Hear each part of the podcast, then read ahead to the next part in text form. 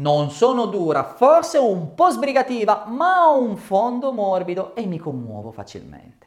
A pronunciare queste parole è colei che ha salvato l'opera più fragile e che più ci invidiano nel mondo, il cenacolo di Leonardo da Vinci. Lei è Pinin Brambilla Barcillon. Il suo nome è legato indissolubilmente al grande capolavoro rinascimentale di Milano. La Brambilla Barcillon, restauratrice straordinaria, conosciuta a livello internazionale per vent'anni circa e fino al 1999 è riuscita a salvare l'affresco fermando la corrosione dei colori originali.